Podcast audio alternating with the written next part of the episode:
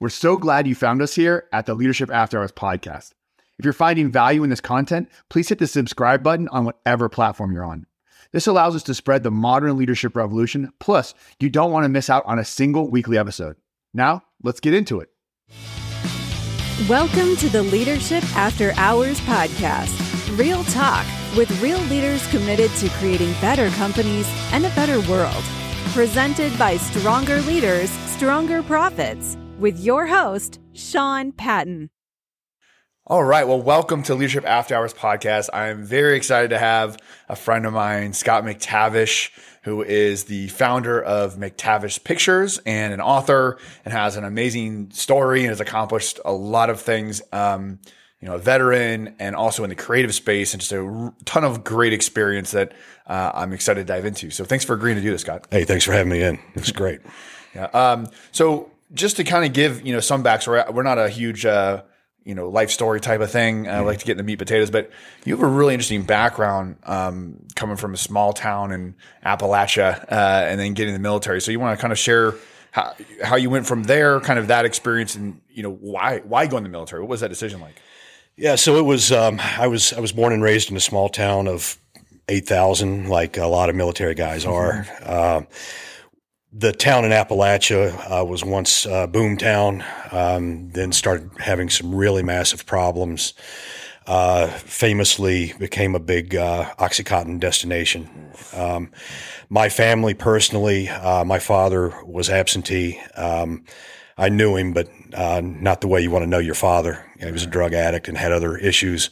My mom was an educator, and she raised three boys. Um, I was the oldest. Uh, when I was 17 years old, I uh, I made the d- decision to to get out, and uh, I randomly chose uh, the Navy after uh, well, I say randomly. I, I, looked at everything, but the, the, Navy was the one that I knew the least about, and had never been to the ocean, never seen a Navy ship. uh, but I knew that I wanted to go to sea. Um, I had a great uncle that had served in World War II. Um, I kind of looked up to him. He was a uh, destroyer sailor in the in the South Pacific. Got hit by a kamikaze, almost killed him. Wow! And he recovered and came back and told me what it was like. And um, I always had this kind of uh, um, this sense of adventure, uh, that this this vision of adventure around the Navy. Right. And boy, did I get it! so uh, enlisted at 17. Um, I left right at right at my 18th birthday. Uh, served four years uh, with Submarine Squadron Six, uh, four years active, two years reserve, and uh, that led to um, the next progression was film school at New York University. And so, so do you want to jump there yet? Or? Yeah, yeah. Okay. So, like right. uh, a few things. When I I can relate as a uh, you know my my mom. I was lucky. You know, I had a, a stepfather. Um, she got married when I was in junior high. He was a great role model for me in my teenage years. Before that, I grew up with a single mom as well, educator as well, so similar mm-hmm. backgrounds. And from Kansas, so also landlocked, never seen the ocean. Um, but I took the opposite route of like, it looks scary out there. I'm gonna stay. I'm gonna go army and stay on the land where I know my feet work um, and all that. Uh, but you know, so I, it makes sense to me to come from where we went from to say we need to go somewhere else, have an adventure, join the Navy. I mean, that makes total sense. But why? Uh, but the jump to film school from you know being an enlisted submariner is mm-hmm. not probably the most common transition. So what what was that decision? Is that something you always knew you kind of wanted to do, or what what, what sparked that? I was um, so I had a I had a great aunt that was in the town that I grew up in. She was actually a Navy vet as well, mm. and she got out of the military. She got out after World War II and spent 20 years in the Foreign Service in Burma, uh, which is now Myanmar. And um, she was a librarian when she came back. And I grew up there. That was sort of where I hung out. Um, I was a, a voracious reader, um, decent student, but I was really good with words and um, didn't have the grades to really go to college, didn't have the, the funds to go to college, but I was a good writer and I knew I was. When I got out of the military, I started looking at, um, I thought I was going to go on to finish my undergrad, go on to law school, and then go from there. Not very clear on what the path was going to be, but it was law was, I thought, my future. Got out and started writing uh, for myself um, I was working when I got out of the military. I was managing a restaurant, bartending. Um, was doing a little bit of writing on my own. Then I read some articles about the new wave of uh, independent filmmakers. And that's when Steven Soderbergh and some of the other really cool directors were starting to come out. Um, you had um, Coppola and um, Scorsese and some of the other big Hollywood heavyweights who were starting to they they were starting to sort of fade in their novelty and these new directors were starting to come around and I was fascinated by it. I felt like that if I was going to write something I wanted to get paid for it. So I started really kind of di- uh, dialing down on screenwriting and that's where I, I got the idea to go to film school. Wow. All right. So yeah. So you know you're writing films, and how was that transition for you going to film school from being in the Navy for four years? Did, did you kind of fit in because you're with your people now, or was that struggle? Or? No, it was it was it was kind of odd, really. I was four years ahead of everybody. So so back in the day, NYU had a program called the Film Intense program, and it was uh, basically it was like grad school crunched down into seven weeks, where you would have uh, classes uh, Monday through Saturday, seven in the morning till ten o'clock at night. Uh, some of that was hands-on. Some of it was classroom learning, literally about the theory of film and how film would break down into different layers to let light through. This is when we were shooting on film, of course, not mm-hmm. before the, uh, this before the digital revolution. But uh, and then on day seven, Sunday, you would go out into into the city and shoot your movies, and um, it was pretty cool. I, I, really can't name drop, but one of my um, one of my best friends in my film team from that is uh, massively successful uh, writer producer now, and mm-hmm. he's killing it. And uh, the rest of the guys uh, from my five five man cohort. Uh, everyone else has gone on to do something else. Mm-hmm. Uh, one's a school principal, one's an attorney, and the other guy I don't know what happened to him. But, but anyway, uh, the transition from from the military uh, into that program, uh, I was four years older. I was in a much more structured environment. Mm-hmm. We're in Manhattan now, right? So this is a much more uh, carefree, uh, mm-hmm. uh, liberal, wild environment, and um, I had to learn how to lighten up a little bit. Um, I had also been tending bar when I was still active duty at night, so I had been immersed in civilian lifestyle and kind of knew you had you had some social skills going on. Yeah, were, I had completely behind. Right, yeah, yeah. knew how to kind of uh, delineate the two um, the two cultures, but uh, it was a great experience, and it led uh, right into um, working on big Hollywood tentpole features, and so I did that for about ten years, and then started my own gig after 9-11.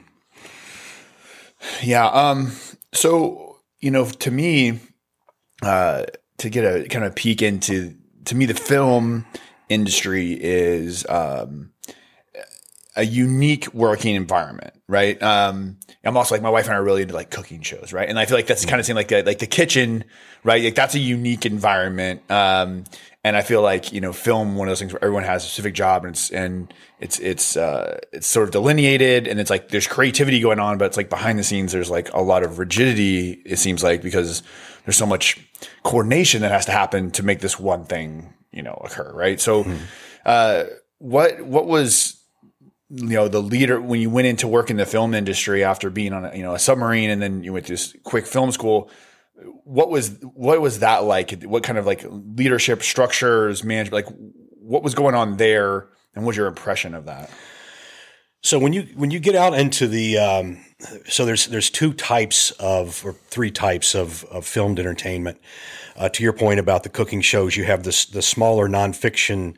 Um, like home finder shows, cooking shows, that type of thing, yeah, yeah. which are small crews of six or eight people mm-hmm. uh, from A to Z. That's that many people involved in the process. But a big Hollywood feature film, a big tentpole film is, uh, you know, you might have 250 people on it. No, yeah. And um, what does the term tentpole mean? Um, that means that it's a big event. That uh, this summer, coming this summer, is the Avengers or whatever. Uh, uh, there's there's like a, a, production company or something putting their stamp on it, like it's rising up the tentpole, like putting okay, the tentpole up. Gotcha. Everybody come out to the theaters and see gotcha. it. Okay, yeah, it's cool, kind cool. of an old old school Hollywood saying, but they still use it as a as an event film. Cool. So you know, like when I got started, the like the really big big films I worked like the first one I worked on was the original Super Mario Brothers film. Oh wow. Um, the one that just recently came out has been a, a fantastic success. The original one was probably one of the worst films in the history of cinema. but I had a um, I had a role in it as an I had an acting role as one of the creatures in it, right? Uh, so I still get a check, you know, once or twice a year for three or four bucks from Disney, oh, right? Nice, hey, right. But um, but being in that machine and seeing how things work and how um, the, the one thing that's that's really um, brilliant about the movie industry is that you have your departments, and I'm talking about on the big feature films, mm-hmm. the big Hollywood films. Is you have your different departments, and they all run as their own little kingdom. So you have the camera department mm-hmm. with assistant cameras and loaders and all of that, mm-hmm. and they answer to their director of photography. Um, the grip department, they answer to the key grip. Um, the locations guys answer to the locations uh, uh, the the lead location. Uh, either company, sometimes they sub it out to a company, or the the key locations guy. So anyway, everything is uh, compartmentized, and um, that way, um, if you have beef within your uh, department or if you have problems, it's kind of handled by like an NCO. It'd be like a mm-hmm. senior NCO yeah, yeah. taking care of that problem. Yeah, like a, like a and first sergeant or something. Right, you know? exactly. And so like your flag officers would be your director, your producer, the mm-hmm. screenwriter, and the, the above the line, the talent mm-hmm. are in their own little orbit up here. Mm-hmm. So um, it was interesting. I mean, it was it was fascinating to see like uh, another one I did was Amos and Andrew with uh, that was Nicolas Cage and Samuel Jackson and that was the first time I had seen like a really big star like in the room doing his thing. Right. And Nicolas Cage gets banged up a lot, but that guy is genius. Yeah. Uh, in his element, he's really great, and uh, it was fun. I, you know, I learned a lot from that, and um, I was a prolific networker. I, everybody I met on scene on on set, I would uh, go up and introduce myself. I had I had a dopey little business card with a film camera and my my you know my uh, back then it was a, a, a voicemail number that you you know back in the day you would yeah. call and leave a voicemail and then you would retrieve your voicemail when the pager hit or whatever but that's how I started working my way up. Was uh, I just really networked hard, and then I would climb the ladder that way. Mm-hmm. Well, I think that's such you know an important lesson because it really is.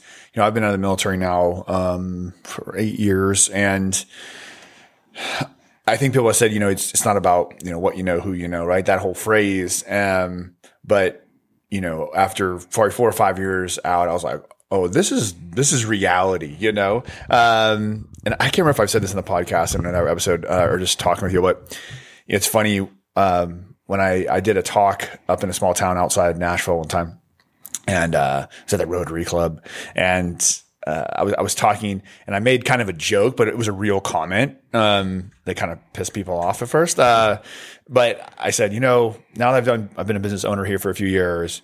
I'm like, I'll tell you that doing business with uh, Southern businessmen is a lot like working with Arab warlords.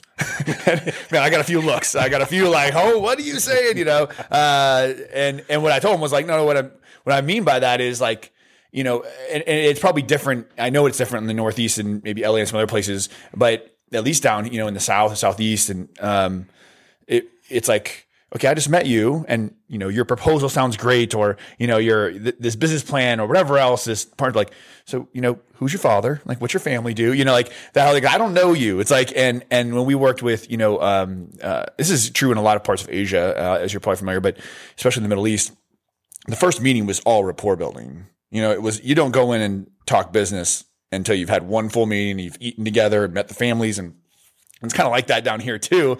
Um, so I kind of learned that the hard way that it, it, really is about those networks. And so that's such a powerful tool, I think, for, you know, rising leaders that, that, ne- that networking and that face to face contact. And, um, you know, my, my stand in producer, Adam, and I were talking right before this, how one of my mantras is every interaction is a chance to exceed someone's expectations. And it's yeah, like good. every time you meet someone, whatever opinion they had of you coming up to, even if they're just the way you looked, if they leave being like, "Whoa, that was that was better than better than I thought," um, you're probably doing the right thing because that, that does pay off in in spades. Yeah, yeah, that's that's a great point. Um, you know, we um, we we intern we have we have an aggressive internship program. Um, depending on what our our project cycle is like, I may be able to take on one in a in a quarter, or I may take on six, depending on how big the, the film is or whatever. But the the one thing that I always hammer into them is that um, your network is your net worth. Network is your net worth, and uh, they uh, they they get tired of me saying that. but when it's time for them to leave us and go out into the world, I can hit them with six or seven introductions to some of the big, you know, Netflix, HBO, those types of companies where I have contacts. Right. And then they realize that that's so much easier than sending a blind resume or making a cold call trying to get an appointment. Cold call for anything. You got to work that network, Mm-hmm. and um, and I certainly didn't come up with that phrase, but that's one that we really work hard. So Yeah, I think that's that's critical for any you know rising leader and and also you know I think it goes along with that in terms of good networking is uh, the law of reciprocity, right? Not you don't want to be the person that every time it comes around is asking for something and can't provide value out. So it's like, what can you provide that's value? And maybe that's, you know, if you build your network right, you have someone in your network to pass off or your own skills. But, you know, when you do, when you do help someone, and I'm not saying you should help people obviously just because you expect something in return, but when you're the type of person who just gives sort of without, without that, um, and you try to exceed people's expectations, then when it comes time for you to to make that call or to ask for that thing or call for your intern, right? Like they pick up. Um, and so I think it's an important skill for people as they try to move through whatever industry they're in. agreed, and and and as cliched as it sounds, and, and this has been a big thing on uh, on the socials. You know, a lot of LinkedIn gurus and Instagram guys will say this, but the more you the more you lift a hand up, and the more you uh, I'm sorry, the more you offer to lift someone up, and the more you um, the more you give in the industry that you're in or the industries that you're in, you tend to get that back. And it took me a while to kind of get that, but now I get it a lot. Um, Yeah. and it's uh, it's it's been it's been really cool to see some of these of my kids uh, out in the world doing really cool stuff now. you know, Yeah, and, and out making their own films or working for like a Netflix, and you see their name on the screen now, and it's it's pretty cool. So. That is that is awesome. So so when you were you know to kind of go back to your story, so you started moving through the ranks in film and networking, and and what was that rise like? Um, and working with some different you know executive producers and directors, what, what did you see from them? I guess I have two questions here. So we'll start with what did you see or what did you learn from the those leaders um, as you moved up that you saw when you said I like that. That works. And then conversely, you're like, never doing that. Well, I've got a great anecdote for that. so, so Super Mario Brothers. Um, first of all, it was it was a soup sandwich t- to start because the script just made no sense. It was just nonsensical, right? And they they shot in North Carolina in a an old cement factory that they turned into Dino York. So they went in and spent millions of dollars to turn this into this fantasy land. And the director, uh, the directors were a husband and wife team, British couple, that had created Max Headroom. I don't know if you remember that. Um, it was a it was a, a TV spokesman for maybe Pepsi or something, but Max Headroom was a thing back in the day. And uh, so they, I guess, Disney thought it would be a good idea to give them a sixty million dollar budget to make this movie with no feature film experience. Well, uh, we got it was supposed to be a four month shoot. Well, we get into month number six, and it's a disaster. And they're screaming at each other in front of the crew. You know, so you have 140 people out there trying to get the shot done with Bob Hoskins, who was a star, John Leguizamo, who was one of the stars. You know, they're standing right there, and the husband wife team are just screaming at each other, right? So, first of all, take your beef into the trailer and work it out, and come back out and lead us. Show us what you need because we got to get this shot done. It's getting dark, right? Um, but uh, what the the good that came out of it was um, they ended up firing them uh, because of this disaster, and they brought in the DP. They just promoted the DP to come in and What's the DP? Sorry. uh, director of photography. Okay, cool. Yeah, so he's the head camera guy, and uh, awesome dude, Dean Semler, uh, Australian, I believe. Um, but he uh, he came in. He was level headed and calm. He was just chill. Everybody loved him to begin with, but now he was the captain of the ship. So everybody's like, "Tell us what to do. We want to get out of here." Um, and then he went on and won the uh, Oscar for Dances with Wolves Wow. just months later. So this guy was legit. Yeah, he was a baller, and uh, should have had him at the beginning. For sure. But um, but that's the way the politics work. You know, you have the agents who are lobbying to get their client the job, and somehow this uh, toxic leadership was there, and it cost them millions of dollars of overages. Wow. So um, that was one thing that I kind of learned. It's like, all right, if you have bad leadership in a project like this, whether it's a film or you're flipping a house or you're running a pastry business, whatever it is, Right. if you have toxic leadership at the top, it, chances are your product's going to be garbage. Oh yeah. So man, I have so many good that brought up so many good things for me to to try to pull out. So, um, so yeah, so don't forget them. So you know, th- three of them. I mean, one is you know one of our mantras here at Strong Strong Profits, right? Is that effective leadership is your greatest competitive advantage, um, and not only greatest competitive advantage, but also could be your is. is a great product has never made a great company, right? Only great leadership can make a great company. Um, and so that's why it's so powerful. Um, two, you know, to bring up a military term made me think of that, you know, having the two directors and them arguing with each other is, you know, somebody talking about the military all the time is unity of command. Right. There needs to be, there's one person in charge of one thing and that's it. No, there's no, there's no committees around this. Now you can facilitate a discussion in the planning of it, right? Like that can be a whole, everybody's got good ideas that's come together. But at the end of the day, there's one person in charge and they make the call and everyone says yes yes sir or yes ma'am and and they move on and execute um, like it was the best idea ever i mean i think it just has to be that that unity of command and the the third thing to pull back it's it's funny because this has come up and i haven't published anything on this or i haven't like written this or talked about it but one of the strange sort of like leadership uh concepts that i think applies is uh do you remember like the dog whisperer Cesar Millan, Yeah, oh, yeah. right? Okay, so sure. yeah, so that, he was like huge when I got I got my dog Jabba, who's 14 and a half and still kicking and doing great, which is crazy. Um, but I got his like six DVD set when I got her. It's like perf- bring the perfect puppy in or whatever. And I followed it to the T because I never had a dog before.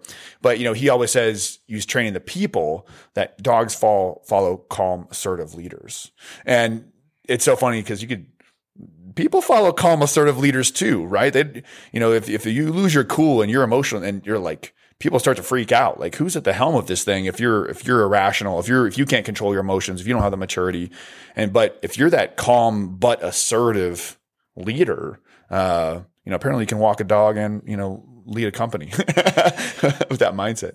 No question, and you know that brings up um, to give a, a, a movie analogy to that. Uh, Dick Winters and Band of Brothers. If you think about his leadership style and how wired, tight he was, but he was never the yeller. He was never the guy that was out there yelling at his troops. He motivated them, and he led from the front. And um, uh, love that series. One of the greatest of all times, by the way. But uh, um, but but you're exactly right. I think that calmness in uh, in uh, rough seas is imperative, or, because if you start losing your stuff, your, the troops below you are going to lose it too. all behind. Yeah. Man, well, we are just getting into it. Um, and so I want to take a, a quick break. I'm sure we're going to make this a part one and we'll get into a part two uh, in a second here with Scott Mactavish because we got so much more to talk about, man. I'm excited. This is awesome. Hey, great man. Thanks for having me. Thank you for listening to the Leadership After Hours podcast. If you haven't already, join us in the modern leadership revolution by hitting the subscribe button and giving us a review on whatever platform you listen to or watch the Leadership After Hours podcast. For a better tomorrow, create a new leader today.